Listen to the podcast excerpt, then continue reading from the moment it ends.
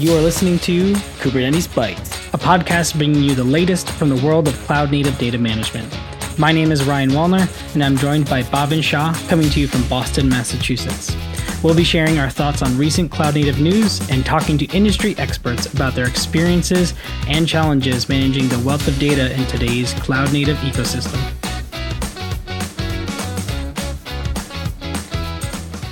Good morning, good afternoon, and good evening, wherever you are. We're coming to you from Boston, Massachusetts. Today is August 16th, 2023.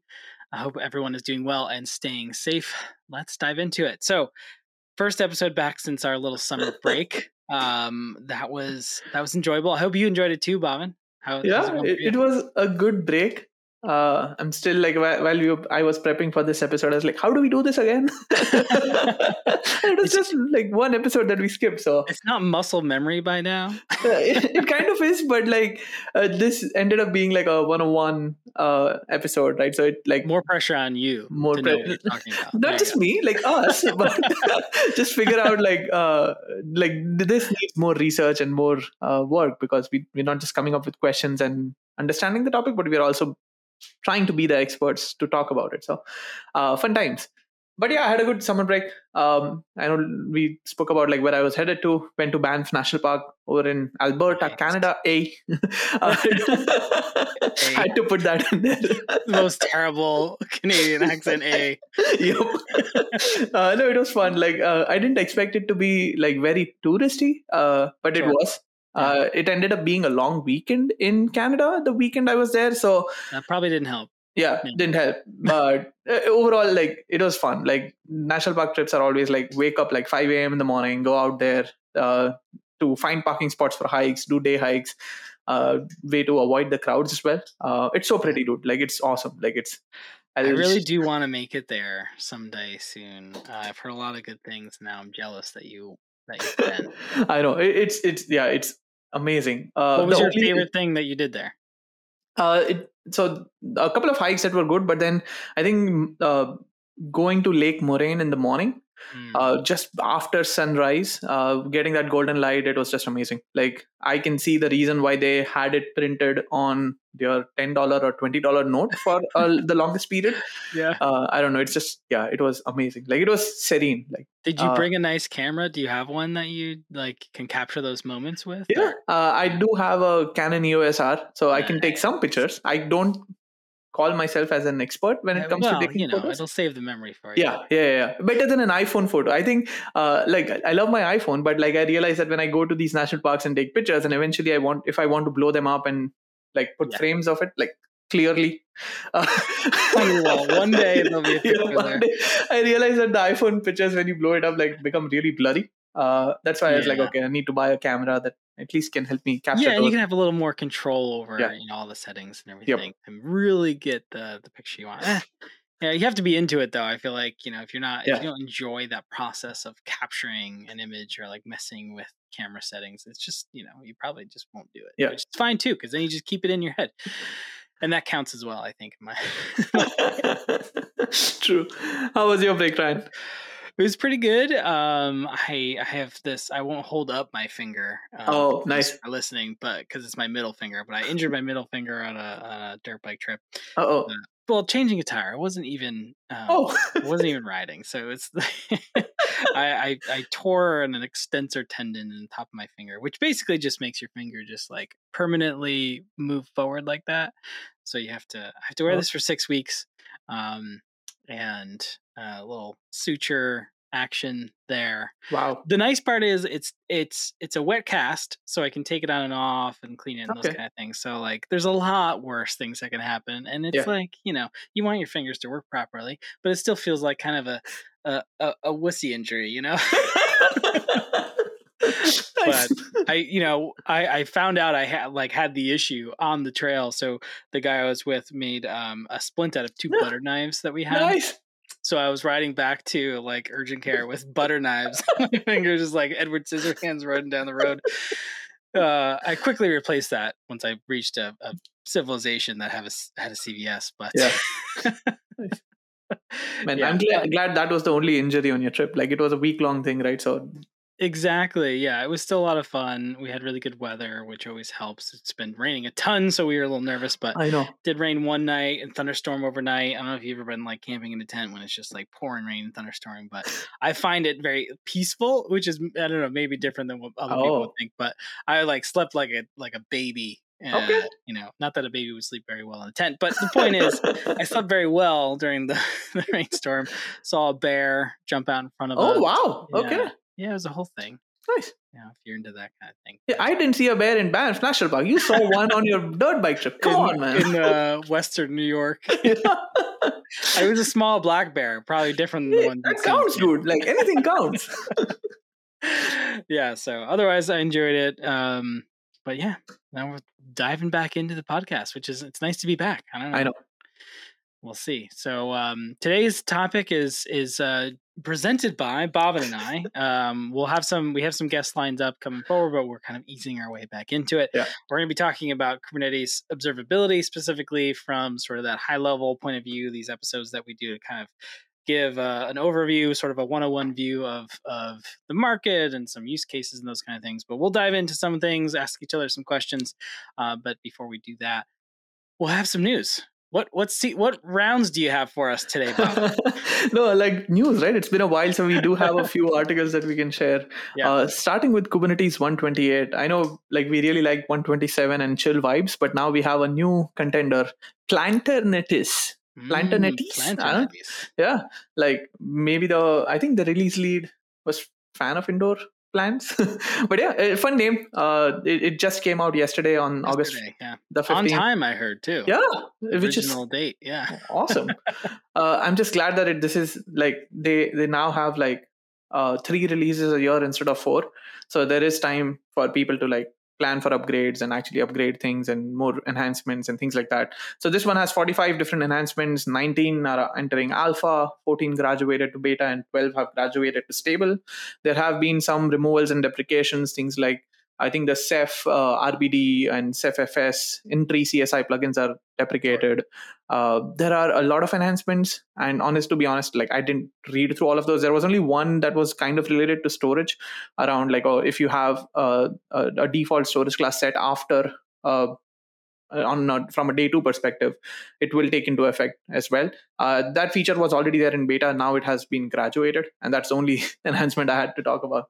Is that the recovery one from non-graceful shutdown, or is that different one? Uh, that's a different one, but yeah, yeah that's that also... one sort of relates to storage too, because uh, it, it, kind of affects how things, you know, PVCs get detached and things like that. True. But that one's GA as well. So yeah, it is. Other good news. Nice. I was nice. going to ask you if you had your uh, like you know top picks from enhancements, but I won't. I won't since you. Thank you. You read. I appreciate that. and then I think going back to like funding rounds and acquisition section, right? Like Sweet Security. Uh, again, that's the name of the company. Like today, we have companies that have some awesome names. Sweet yeah. Security raises twelve million dollars in seed funding. Uh, so they are building a cloud native security solution based out of Israel. Uh, the co-founders had worked for the Israel Defense Forces, which I think at at some point in your career, everybody in Israel has to go through the military training exercise, but they are building solutions for cloud native, heavily relying on eBPF to monitor traffic and then building. Uh, I think the they, they want to use this funding to grow out their team and then help with automatic remediation. So there are so many tools that give you what's wrong with your cluster uh, but these guys want to take it a step further and like okay this is how we'll fix it for you like just give us some permissions and then we'll fix it still mm. in early stages right it's still a seed round so they're still looking to find that product market fit but we have another vendor in the already crowded cloud native security ecosystem. Yeah, that that space in CNC landscape is huge. Yeah. Um, I mean, I think the only one bigger is like the actual Kubernetes providers themselves. Yeah. Right? but the security ones, there's just like you could definitely get lost in there for sure. mm-hmm. Yeah, and everybody has like an open source version. I know we spoke to Mondoo, they have CNSPEC. We spoke to Armo yeah. guys, they have Kubescape.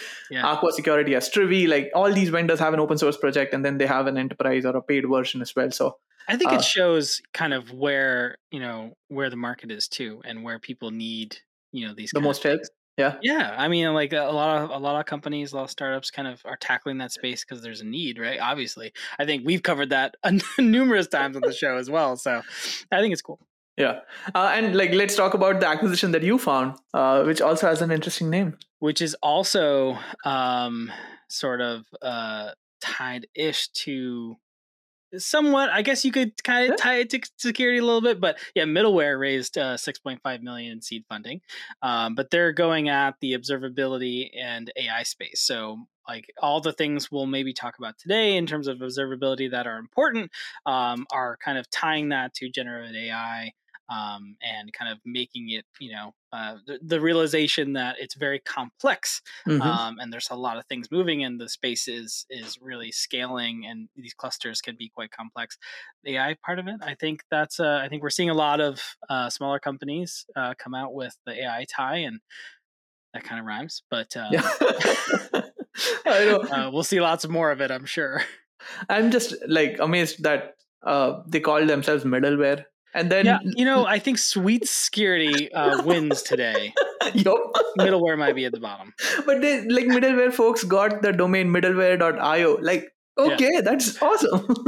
yeah, it's it's it's you know, I, it's a very common word. Maybe yeah. you know, have does that make it tougher to have good SEO or bad?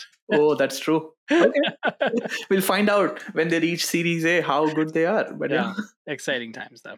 Okay. Uh, moving on, I think um, uh, an acquisition. Um, so Dynatrace uh, acquired a startup called Rookout to add to their observability scenario. Mm-hmm. I don't know, for some reason, we decided on this topic, and then everything I see around in the ecosystem has something to do with observability. So I think that will help Dynatrace build out their portfolio and go after cloud native customers as well. Like when you buy a car, you see it everywhere. Yeah, yeah, that's true yeah. or when you are thinking about buying a car like i drove a bmw x3 in canada uh, and then nice. yeah uh, it, there's a whole story behind it why that happened but uh, now in boston like oh bmw x3 x3 i didn't know there were so many x3s around it happens yeah uh, uh, Rookout, Rook out. Yeah, I don't know much about them, but I was looking at them the other day uh, in the observability space as well. Yeah, Debugging. it's yeah. I think we need a deep dive on what each of these vendors do. Obviously, there will be some overlap, but uh, yeah, it needs to be some form of. You want your brain to explode. Yeah. then get a deep dive on every one, every one of these companies. True. nice. Uh, and then uh, a couple of uh, just small updates. Uh, Akuity, the Argo CD, enterprise Argo CD company, they have now launched an AI assistant to help uh, troubleshoot common Kubernetes deployment issues. So they're all obviously helping customers build the CI, CD part of their pipelines. Uh, they saw a few common troubleshooting issues, and then like, let's have an AI chatbot uh, or an AI assistant that can help resolve those. So uh, if you're already using Akuity, I think something that you can check out. Uh, I guess AI tie. Yeah, an AI tie. You know what comes into mind is like the the, the memes with Oprah just being like, "You get an AI, you get an AI, you get an AI." I know, agreed. And then, okay, talking about AI, let's also talk about the uh, the predecessor to AI, like ML and ML Ops, which was a buzz before Gen AI, I guess. Kubeflow, mm-hmm. uh, the project to run uh, machine learning workloads on Kubernetes, is now accepted as an incubating project into CNCF. So um, I think it was managed. Um, I think the more the biggest contributor to that project was Google Cloud, and now they've officially submitted it to CNCF, similar to what they've done with Istio and, and other projects. So, um, adding another, I think this is the 38th project inside CNCF. So the landscape is, just keeps increasing, or the projects that CNCF manages keeps increasing. Absolutely. Uh, and then finally, our friends at EDB announced uh, new services uh, from a managed database service perspective with Google Cloud. So they have something called as uh, let me remember if i remember look at let me look at my notes because it was a different name. So yeah fully managed database as a service called edb big animal mm. on gke standard. And then they have a community version like edb community 360 postgres on gke autopilot and gke standard. Uh, all of these are available on google cloud as of yesterday. So if you are using edb on google cloud um, you have new services to check out. Big animal. Yeah. Uh, but that's it for the news uh, like cloud native news for me ryan nice. Now the the naming today, sweet security and big animal. I I mean I dig it. I think. uh, uh, so I already talked about the middleware one for me. I just have a couple more. Yeah. Uh, one is Nutanix, who we've talked about on this uh, yeah. podcast and prior. Um, uh, they have an article here about putting Chat GPT or GPT in a box on yeah. the platform. So another AI tie. Um, I looked at the architecture or a higher level diagram. It was just like, okay, they have they can run Kubernetes yeah. on their HCI stack, and now they can help you deploy uh, your models on that stack, and that's it. That's GPT in a box for you. GPT in a box, you know, tied to their GPU acceleration stuff. Yeah. And, uh, with Karbon, and uh, you know, it, it, ties in well for them. I think. Mm-hmm. I, I, think again, we'll see a lot of this kind of uh, type of thing uh, going forward, as you know, a lot of people are asking for it. So. Yep.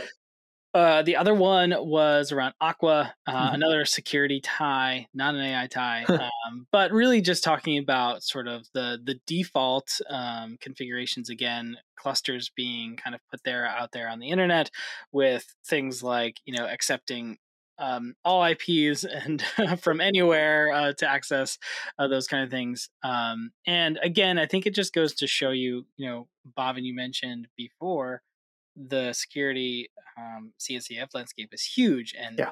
and but constantly we get articles like this every week mm-hmm. about you know many many companies falling sort of prey to these you know these these things that can that can be you know misconfigured um, and I, these tools i think are, are, going to be you know something that everyone has to take uh, seriously uh, very quickly and like regardless of what tool you are using please don't allow 0.0.0.0 for incoming traffic like that's a bad idea regardless of whether you're using kubernetes or not using kubernetes that's a big no-no yeah for certain for certain things especially yeah. like the kubernetes api itself yeah. yes. yep um, but anyway, uh, those are all the news articles I think between us for this week, and yeah. uh, we can jump into our topic again. No guest to introduce other than introducing ourselves. Which, uh, uh if you don't know us, hi, hi, um, I love that, and and thank you for listening. We'll be right back after this short break.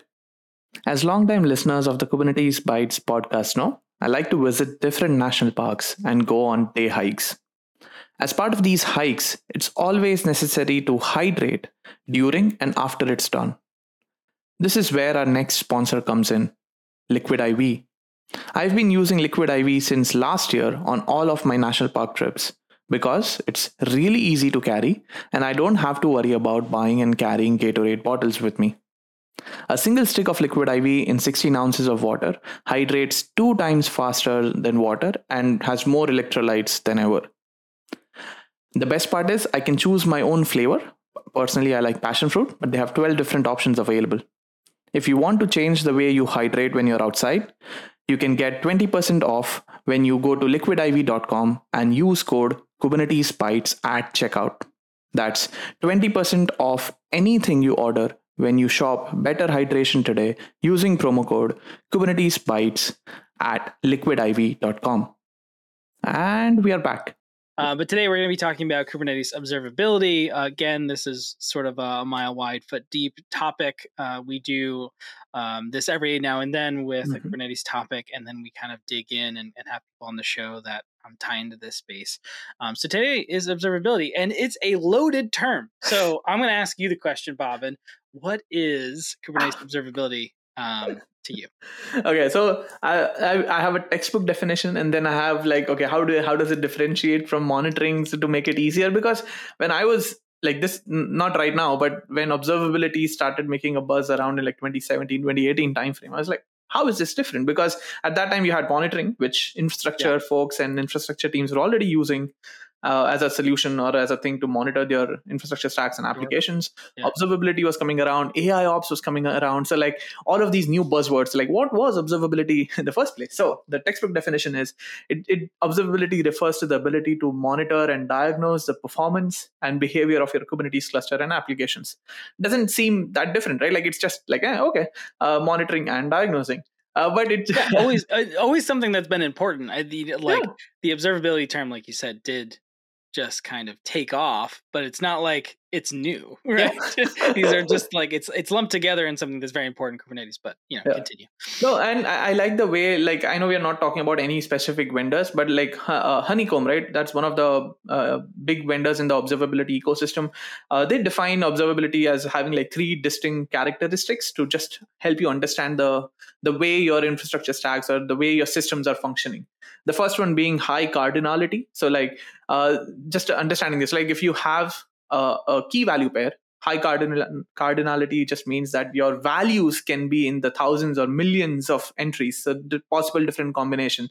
Uh, like for let's say for example if you have a database right? Uh, the the key is social security number and then the values can be any possible combination of the 10 digit or 9 digit SSNs that people in the US have. So that means mm-hmm. a solution has high cardinality. Uh, the second characteristic is around high dimensionality. So which means that even your keys can have so many different values for a specific attribute. So uh, if we put this together, right, cardinality means you have so many different uh, columns in that table whereas the high dimensionality means you have so many different rows in that specific table that relates to a specific attribute. And then the third distinct characteristic is just being exploratory uh, which means the ability to explore your data in real time and ask arbitrary questions. I think this is uh, where i want to take the segue into like the difference between monitoring and observability.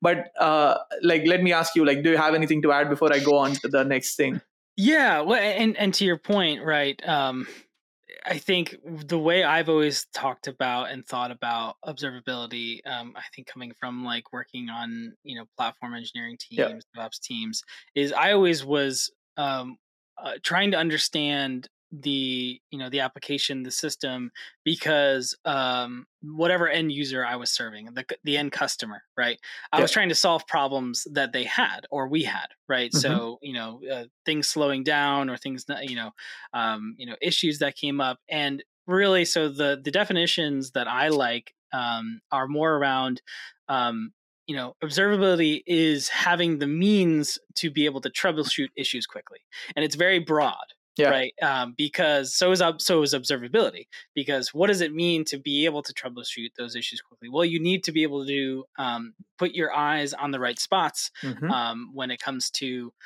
you know all the signals and logs and metrics and traces and that's all part of observability yeah. right so at the end of the day why are you caring why do you care about observability well you're kind of, kind of to try to solve and improve you know many aspects whether that's performance or customer issues those kind of things so um, I took um, a really good definition from SigNoz. Okay.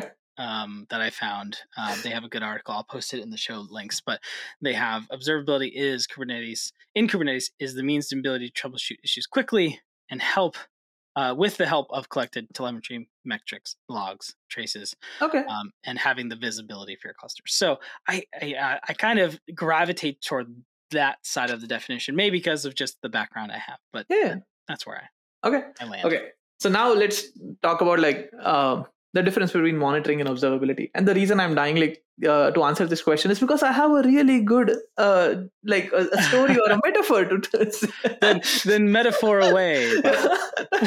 so uh, like if you do a quick Google search, right, there are so many articles that we'll talk about the difference. Uh, uh, at the end of the day, it is the difference. Like monitoring is all about the known unknowns.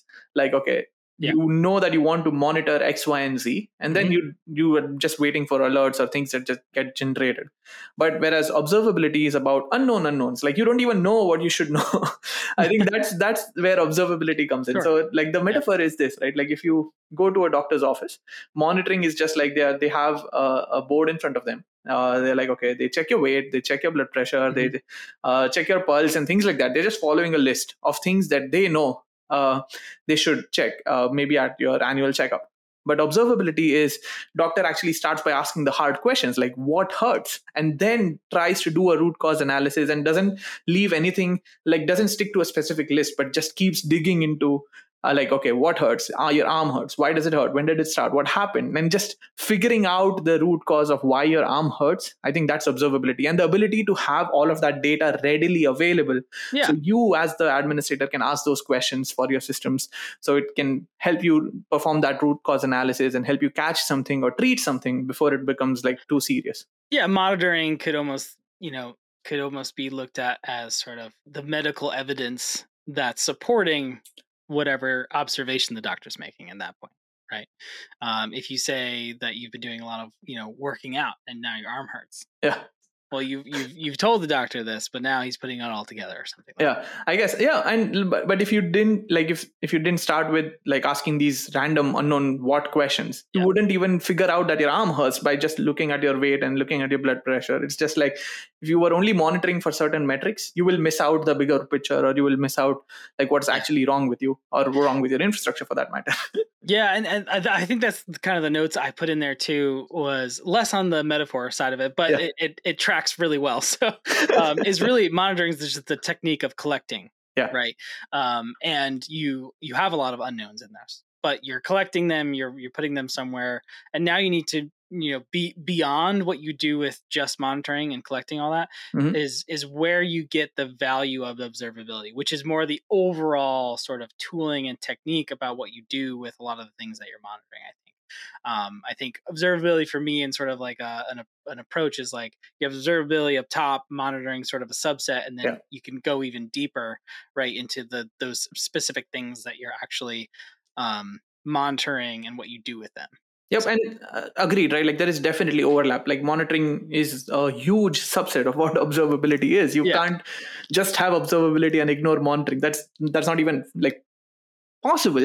uh, as we'll talk about, like what are the different components? I know, I know. In in your definition, you spoke about the metrics, traces, and logs thing. That's like metrics is monitoring. Like you are collecting for specific metrics. Yeah, exactly. So yep. it, it, they are like closely tied to each other but i think there is a lot of con- confusion in the industry and uh, like personally that metaphor helped me understand like okay this is the difference. Yeah uh, yeah the the metrics and the logs like and and all these things that go into monitoring these are just the things that you are right? And, yeah. and ideally you don't really box yourself in um, within your platform of what you can start to monitor right? I think the challenge is you'll have plenty to monitor um, but making useful observations yeah. out of that is is a challenge right and and just visualizing what you're monitoring yeah. is also not necessarily helpful because you know a dashboard that may um, just visualize what you're monitoring is mm-hmm. is pretty is not that useful right unless it's actually helping you solve some sort of other other yeah. problem like if, if, your uh, end user is experiencing some additional lag or uh, performance degradation on their end device when they're try, trying to talk to your server yeah you need observability to figure out like okay what's wrong and analyze the traces and things like that yeah uh, exactly yeah. and and i think this leads to sort of why observability in general is important right yeah. we talk, we're starting to talk about visualization and obviously you know from the human eye you know having metrics stored in a huge you know database somewhere is not that useful. Mm-hmm. I mean, it can be, but you'll have to do a lot of like queries and searches and all that to to so so visualizing. So it leads to sort of why it's important yep. to uh, these teams that are starting to manage Kubernetes and manage the applications. Maybe you have an answer for that. Yeah, I have a few bullet points, right, based on the research that I did. Like, uh, as you said, right, visualization. So it definitely helps increase visibility for those DevOps, platform engineers, any xyz persona. Yeah. it helps you get a comprehensive view of your cluster uh, to make it easier for these personas to understand how different components of their infrastructure and application stack are performing and identify potential issues. This in turn helps improve the performance of your application. So it helps you identify bottlenecks. So like it's uh, i think in the phoenix project it's right uh, uh, uh, there was a statement that bill made right? Like if you're not fixing the bottleneck anything else that you're doing is not even like helping you. Obviously i'm like this is not the exact quote.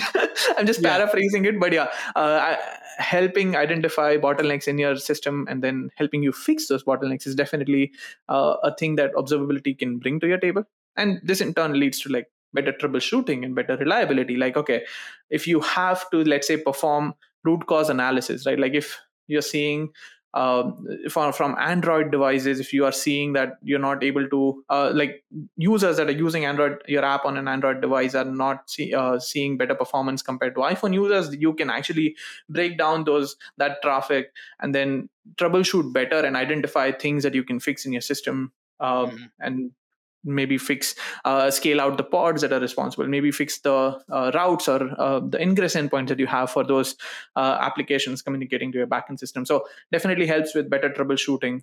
Uh, uh, we can also extend this and talk about security right? Like if you oh, sure. know what's going on in your system uh, you can fix it better rather than you being oblivious and ignorant uh, ignorant like ignorance is bliss but not when it comes to your day job or managing your infrastructure yeah. that can come back to bite you in the butt yeah yeah there's definitely a security component yeah. right i mean just having visibility which is you know a big part of uh, observation yeah. of of even just like requests being you know like what you know all of a sudden we have requests coming in from this you know endpoint that we have no idea it's not on our network all these things you can investigate that right? Yeah. there's all there's tools that are you know help you kind of identify those things on the fly and, and enable you but um, you know this is a core tenant of being able to do those kind of things. And at the end of the day for me right you're you're trying to solve a real problem yeah. right? Uh, and that's why it's important. And what does that problem mean? Well that that's that's different depending on the perspective right? You have the customer where um, they care about downtime right? Yeah. So they they need things to work smoothly, um, and then the the team running it itself, you want it to run smoothly. Mm-hmm. You want it, um, um, but beyond that, you want to be able to. Um, I was reading an article which I, I think I'll talk about later from um, um, the folks at Optum, how mm-hmm. they kind of uh, put together observability. Is they cared a lot about mean time to repair right? Yep. So one of their metrics or KPIs was mean time to repair, and observability was a way for them to reduce the MTTR. Gotcha. And so, uh, from the team's perspective, right, um, you you know you want this well-oiled machine. You've worked hard at it. Kubernetes is complicated, but when something goes wrong, and it will go wrong, um, right? Observability is a way to be able to pinpoint and, yeah. and reduce those those repairs. And then I think there's a third one which probably doesn't come up as much is sort of stakeholders, yeah. right, in your company, right?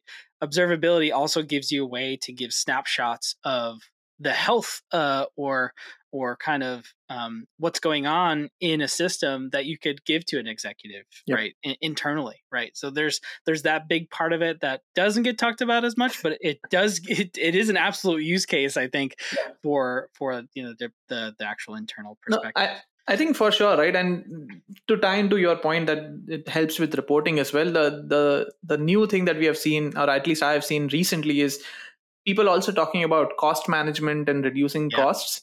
Yeah.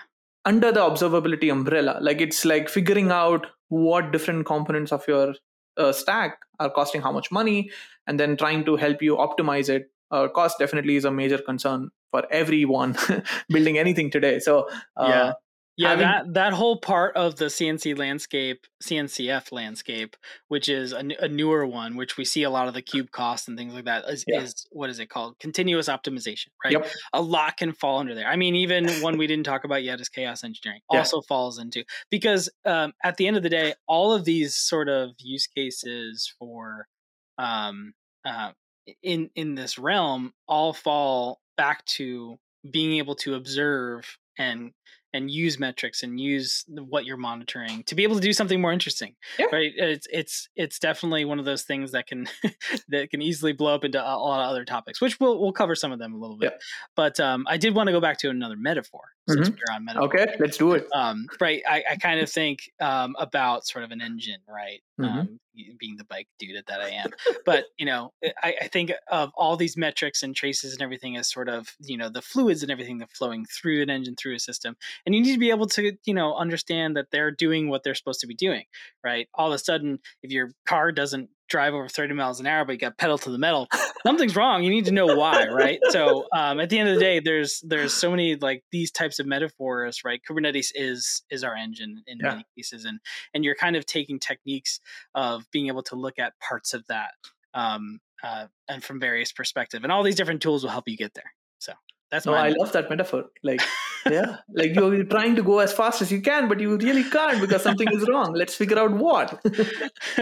oh, awesome. Anyway, um, yeah. So you know, uh, DevOps teams can benefit a mm-hmm. lot from you know having these, and um, I think that can move. We can move on to maybe um, you had a topic about three pillars yeah. of observability that you know is is an obvious next step of like hey if i'm if i'm going to start down this journey wh- where should i focus first yeah i think uh, I, I i know we have already referred to these three things like logs metrics and traces like those are I would say like three pillars of observability, and I'm sure like the entire community would say that too or support that too.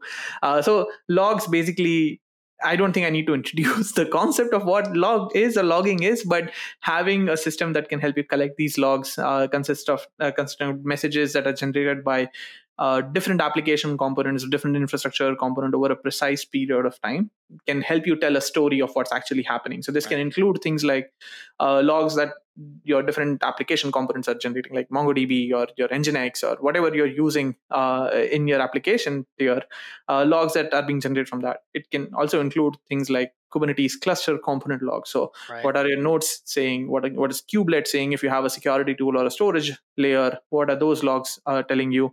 And then Kubernetes audit logs, right? Like, just this ties into like not just the performance, but also security. Like, uh, who's trying to access that system, which components are trying to access each other. Just figuring out uh, uh, all of those things using logs will be will be definitely helpful. Yeah, and I think the the one thing to keep in mind, or a couple things to keep in mind with logs is uh, the whole garbage in, garbage out rule. logs have to be useful information, right? And having uh, logs set to the appropriate, um, you know, uh, level as yeah. well, right? If you if you have the most basic level, you're not getting a lot out of it. If you have too much, then you're it's hard to search right yeah. Um, also logs is just you know it's it's mostly text right um, so things like things like OpenSearch and, and those kind of tools will are are absolutely fundamental on mm-hmm. being able to find useful data out of logs, right? Seeing cool. patterns and those kind of things. So search and garbage in, garbage out, I think are big things to think about when you know collecting logs. So kubectl logs, you know your your pod is is useful, but again, it's only what's put getting put out by the application. That's true. So I think uh, I, I, think later in the episode, right, we'll also talk about like observability driven development, and I know you have that bullet point. So Did, this definitely fits into that uh, story, like garbage in, garbage out. If you're not thinking about logs in the right way, exactly, they won't be as helpful. So true. Uh, the next pillar, I think it's metrics, right? It, it, metrics yeah. consist of like the time series component or time series data that describe like how your resource utilization or how a specific uh, component is behaving yeah. like it helps people get insights into the health of a system especially so like yeah. instead of looking at just log for a specific component or a metrics for a specific component at point in a time point in a time snapshot you're looking at uh, metrics across different components and you're think, looking at it across let's say a day or a month or a year and figuring out trends and things that you see that needs to be fixed i think that can be really helpful as well yeah and a, and a really common example right that everybody pretty much these days that has any kind of smartphone will deal with is just like load times is a great metric right yeah. so you hit enter or you know submit on your phone or keyboard um, that call goes off makes a request and could hit in, in the kubernetes world could hit many different mm-hmm. you know containers uh, microservices yeah. and each one of those calls you know it can be a metric how long is it taking to respond if mm-hmm. if you see a trend and all of a sudden it's spiked maybe something else is happening there's a bottleneck so those are sort of the metrics and and, and just bring that up as an example just because it's a common one very used and easier to understand if it's a if your website is loading uh, loading really slow people get pissed I think uh, that's perfect. Like that's a perfect segue into the next thing, like traces, right? Like these are these unique IDs for individual requests. So let's say Ryan is trying to access an app and it's really long. You can actually look at tracing information for each specific request and map it throughout your system and identify bottlenecks as these uh, requests go from one component to another. Maybe the CDN that you're using is not the best. Like you don't have to worry about anything on your own infrastructure. Maybe the CDN is fixed and you need to buy more bandwidth. That's yeah. the answer. Or maybe you need to fix a component and increase the queue size for some specific component, and uh, maybe that will help. But having tracing implemented would really help you uh, isolate these individual request calls throughout your system and help you identify these bottlenecks and and this kind of bleeds into like you might be able to trace it to a specific microservice but then there's traces within that application itself yeah. right so um, what in that application could be you know part of a um, an algorithm or a function and something that could be slowing things down and sort of traces are sort of used um, is sort of in parallel from a system perspective there's a trace and then there's sort of a code traceability as well so uh, the term used used i think both ways um, but useful in this scenario either way. True.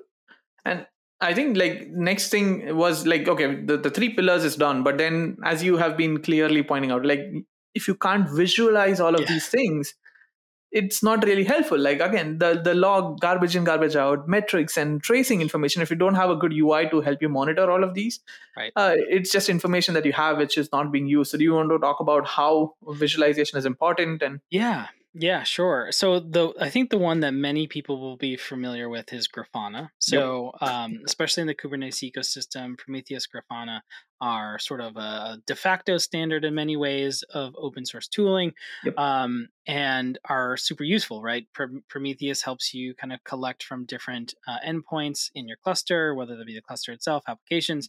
Um, but then you have to do something to visualize it. You can point Grafana at Prometheus as a data source and then do all sorts of interesting things. Yeah. Um, that being said, um, you know, having Grafana just visualize something like how many requests are coming in yeah. uh, is only so useful right um, you know there's there's a specific example i was thinking back to where i think we were monitoring like um, it, it, requests happening within Ceph from like an open yeah. stack dashboard back in the day or nice. something like that and the difference of it of having a useful um, you know uh, dashboard for this piece that we were looking at was really just a matter of how we dissected the actual data we were ingesting from Prometheus. That being said, if it was like a request, well, we actually needed to view it over a certain amount of time. So we needed to kind of slice it by you know, what's happening in the last 30 minutes yeah. and looking at a very specific thing. So you have to um, really think about what you want to monitor. Mm-hmm. Um, and I see dashboard examples all the time that give like a few, um, you know, charts and things like that for a huge system. The reality is a lot of people that are doing these kind of things and, and have it be really useful is they have a, a full dashboard for one component. Yeah. Right. So like every component or any, every microservice has its own dashboard. You know, like there's no there's no magic bullet where you have one thing to look at and yep. can and can see everything. So you really got to kind of double click and, and get fine grained with those things. And there's a lot of tools out there. Right. Grafana is one of them. Uh, Open Dashboard is one of them. Which if people are familiar with the Elk Stack, it's mm-hmm. just like AWS's you know forked open source version of it. Uh, but the Elk Stack is also right if you're used to Kibana, yeah. those kind of things. Um, these are all ways you can visualize uh, different types of metrics and traces and and and logs as well. Awesome. I think as the next part, uh, next question, I want to talk about like just the different options that are available for users that are maybe new to observability, trying to um, interpret the CNCF landscape, which is a complicated one, and see like what are the tools that they can get started for free uh, on their own with a good community support. And I think Start with Prometheus and Grafana. Yeah. Right. I think that's a that's a no brainer. Um, and and something I have a bullet point here that I just didn't realize is yeah. alerts is a big part of of this observability landscape too. I think it it falls a little outside of I don't know. Does it fall outside of observability? I mean, so basically, alerts are just taking uh, the ability to um, have sort of like it, literally an, an, alert, like a yeah. text or an SMS or um, you know an email, that kind of thing, pop up if if one of your observability metrics or mm-hmm. kind of um, kind of rules that you create say trigger, if, yeah. if, if load times go over this right that's constantly monitoring you don't you don't have to look at it all the time right? Yeah. dashboard you don't want to sit there and stare at it right? And um, so that's another big part of it but prometheus has very good integrations with that. It has you know works well with grafana. They're both open. Uh, mm-hmm. uh, they work really well with kubernetes. They're i would say you know fairly novice in terms of like being able to install and get going. Yep. Um, i think it's a perfect spot to start.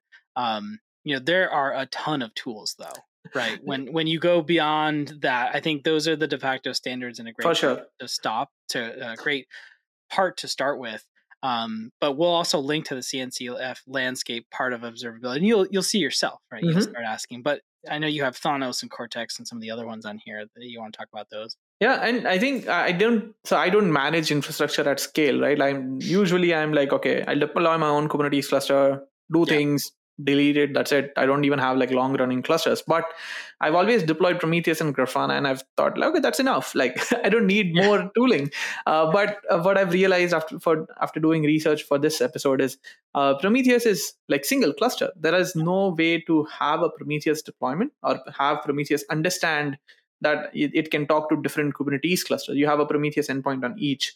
Uh, it's also hard to retain data for longer periods. Like right now, the default is 15 days, which I'm sure like most of the people might just be setting that and not yeah retention is tough right yeah. i mean uh, you could easily blow some kind of quota you have on uh, when you have when you're pulling in logs yeah. and all this stuff right it can get quite extensive yep and i think that's where the open source community came together and have built projects like thanos and cortex. Like yeah. so both of these are open source part of the cncf community uh, but they give you highly available prometheus like talking about thanos specifically they give you highly available prometheus setup with longer term storage capabilities. So it is based on prometheus still uses promql it still uses all the uh, core components of prometheus but it gives you the ability to store more than 15 days worth of data. It gives you the ability to talk to uh, multiple Kubernetes clusters uh, through their individual Prometheus endpoints and give you a global query overview. So if you're use uh, if you're mapping out or creating new dashboards in Grafana, you can actually point it to uh, a Thanos instance and actually have dashboards that show you information from multiple Kubernetes clusters instead of just talking to Prometheus and giving you that one single. So it helps you with a global query view as well. And then yeah. Cortex is something similar. Like uh, horizontally scalable, highly available, multi-tenant uh, with longer-term storage. I think the uh, only thing is like uh, it, it's still in incubation phases, and it uses like it can. Uh, I think vendors like AWS are already using it for their managed Prometheus services, so they're using all of these benefits and offering it as a service to the customer. Yeah, and and you know that's a good point on mm-hmm. scale, right? You'll have to think a little bit differently on on these tools, but uh, many of them do support these kind of things. I think Prometheus itself, you can actually target other Prometheuses, so you can have like one Prometheus point at other oh. Prometheuses for uh, a data source. I mean, these other tools um, probably make it easier, but I, I, believe that is also the case. Gotcha. Um, but yeah, I mean, you know, I think beyond just the sort of standard monitoring tools, mm-hmm. we haven't even talked about tools that do things like logging uh, or tracing, right? Um, some of the ones that people might be familiar with, um, you know, Splunk is a very big name in, yeah. the, in the ecosystem that's very good at logging.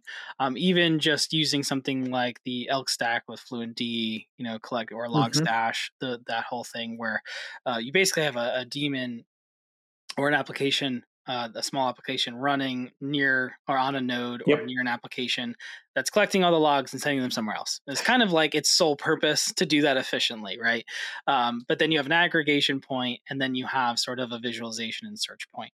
Um, I think like logs in terms of um, architecture uh, is definitely you know something fairly straightforward. Uh, that being said, scale again comes into play. Mm-hmm applications and systems put out a ton of logs, so you can easily um, fill up some bandwidth. you know, um, you you you might be able you want to think about how much is coming out.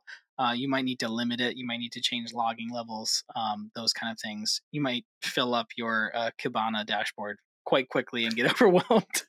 but um, you know, definitely something to think about at scale. Yeah, um, and I think the thing that I like about Fluentd, right? I, I, know you said like daemon set and things like that, but it allows you to talk to any data source. It has a, a universal language, but then it allows you to take inputs from any type of data or any data source and then translate it into any destination as well. So you can have yeah. Apache logs going to MongoDB yeah. or Elasticsearch or both at the t- same time. Like you can, it can also help you with routing these how your logs are actually being translated from the source different sources to different destinations. It also like helps you store things locally. So i know this is running on kubernetes as a daemon set. If the pod goes down for fluentd uh, you don't have to worry about losing access to all your logs. It stores it in a pvc by default and then it you can also configure it to push things to a remote repository and then can be deployed in an ha configuration so fluentd definitely is the cornerstone of logging when it comes to kubernetes yeah, absolutely. And and there there are a bunch out there, but uh, go look for yourself. We're not going to cover them all in this podcast. I'll put a link to them. Um, and you know, I think tracing we can cover a little bit. You had Jaeger in here. Yep. I think Jaeger. I think that's the preferred CNCF solution as well. Completely open source, helps with end to end distributed tracing. Uh, they, it can help you visualize the chain of events between microservices, components. Uh, helps you interpret the interactions that are happening, perform uh, or help you perform root cause analysis and service dependency dependency analysis as well. So Jaeger is a tool when if you want to think, start thinking about tracing. Sidebar: the Jaeger logo is pretty cool. Uh, it's it's obviously so it's a gopher, which how you know it's like yeah. very CNCFy. Um, but he's looking at footprints and like investigating. But oh. I always thought he Oh. looks. I always thought he like as tracing. Like I'm following these things. Uh, but I always thought he looks angry. Like who put these Yeah. who put these dirty feet on my floor? But I'm pretty sure he's supposed to be investigating because he's got the whole hat on and stuff. But I uh, never put that together. I, it's just a cute logo, but that makes more sense. you tell me. Maybe it's just me who thinks he just looks angry at the feet, but like someone's putting it on his carpet or something. um, but yeah, go take a look at those. You know, we won't spend a lot of time on the individual tools. Uh, we Yeah. talked about chaos engineering and continuous optimization as well. Uh, these are things like Chaos Mesh, Chaos Kube, Chaos Toolkit, which are all about introducing sort of literally the chaos into the cluster so that you can see how your system reacts. Yeah. And a big part of uh, the reason that it's part of observability is because you introduce these uh, chaos mechanisms where it will maybe spin up a ton of Mm-hmm. pods or those kind of uh, uh, introduce some errors. Um, you want to also pods. see how your observability stack yeah. um, negotiates, um, you know, viewing what's going on from your sort of tracing and monitoring Mhm. capabilities, right? So, Like to be honest, when I heard about Thanos for the first time a few years back, I was like, "That's a chaos engineering tool, right?" Like with the whole like, uh, uh, yeah, with the, the, the naming of it. Yeah. Yeah. but no, it, it is a metrics tool, not chaos engineering. Uh, Come on, man. yeah, yeah, exactly. And then um, optimization also includes right the the Kubecost, Yeah. OpenCost, which we've well, we spoke to and had Kubecost on Yep. and and on the show, um, but also kind of goes through how to you how to use metrics to manage things like you know the the whole um, uh, Black Friday you know Yep. scaling issue where um, ScaleOps and, and crane and those kind of things can do more interesting things beyond just cost i mean cost is a big part of it but you know um, as you use metrics you can get do interesting things like you can kind of you know start to predict some things the Yep. cast ai um, so really cool things i think are going to happen in that continuous optimization space. I'm, um, you know No, keep I an like eye on that right how but, they but again just- the core the core tenant is having all this uh, observability stuff True. anyway so No, I was just saying, like, I like how it's called continuous optimization. They've kept it generic and not continuous Yeah. cost optimization because, again, Yeah. cost is definitely a major component of it. But if you don't have uh, your applications right sized, you will have these performance issues. So it's all Right. about like uh, figuring things out and updating things as it goes. So at the end of the day, optimizing things. Yeah. Um, cool. So I um I wanted to make sure we get to these other related topics we Yeah. had and our chat GPT question, Yep. um, which is um the uh, the idea of observability engineering and or I think they're kind of synonymous, but Yeah. observability driven development. What's your thought? So like I, I think uh, this is adding too many too many things on the developers personally. Like shift left, security. They have to think about security. They have to think about Just have to observability. everything. Why is it- yeah, I know. It, it definitely is uh, putting a lot of pressure on them, but it this is just the idea that if you're building applications, you should think about observability from day zero or day minus one. Make it part of requirements. Think about how think about the bigger picture when you're starting small. Uh, as we said, right? Like if your application components are not spitting out the right logs at the right level, they are useless. So if when you're building your apps, when you're implementing logging in, in those components, it definitely helps to keep observability in mind. That's that's my uh, just Yeah, and I think a big part of it is is just making sure that the the development side of things is aware of what's being observed in production. okay. Right.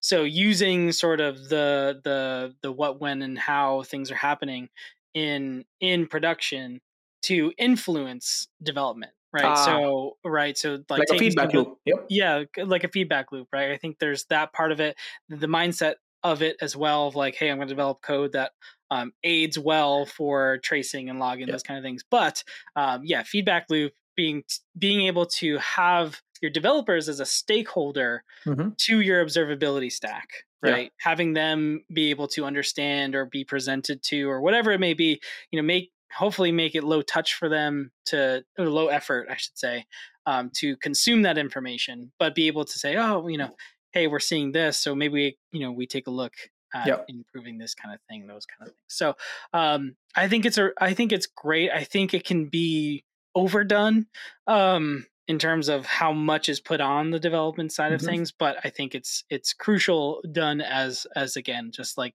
another feedback loop to Yeah. uh, for those teams to kind of consider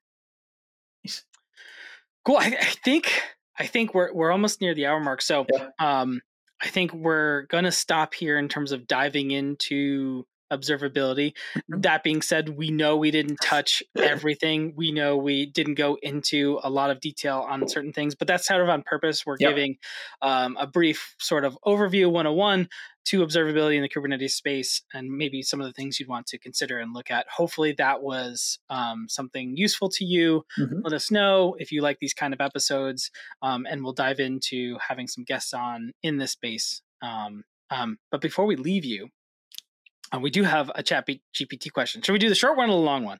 Let's do the short one. All right. The short one is we asked Chat GPT if observability was a superhero, who would it be? And now I expected ChatGPT to tell me a specific real superhero yeah. that I would understand, but yeah. it just was like, nope, I'm not gonna, I'm not gonna pick one. I'm gonna make one. Nice unless, unless this one, unless it is one. Um, but it said if it if Zerly were a superhero, it would be named Monitor Master. So it just it eh, made one. It created, yeah, you know, it, it, doesn't have the best ring to it. Um, it's a little tactical, but so I was thinking it would just like take an example from you know the world. But yeah. it said this superhero would possess the power to see through uh, the complexities of distributed systems and cloud native environments. Mm-hmm. Sure, everything is running smoothly and uh, efficiently. Uh, with its superhuman ability to collect, analyze, and and uh, visualize the data from various sources. So I guess this superhero can do all these things itself.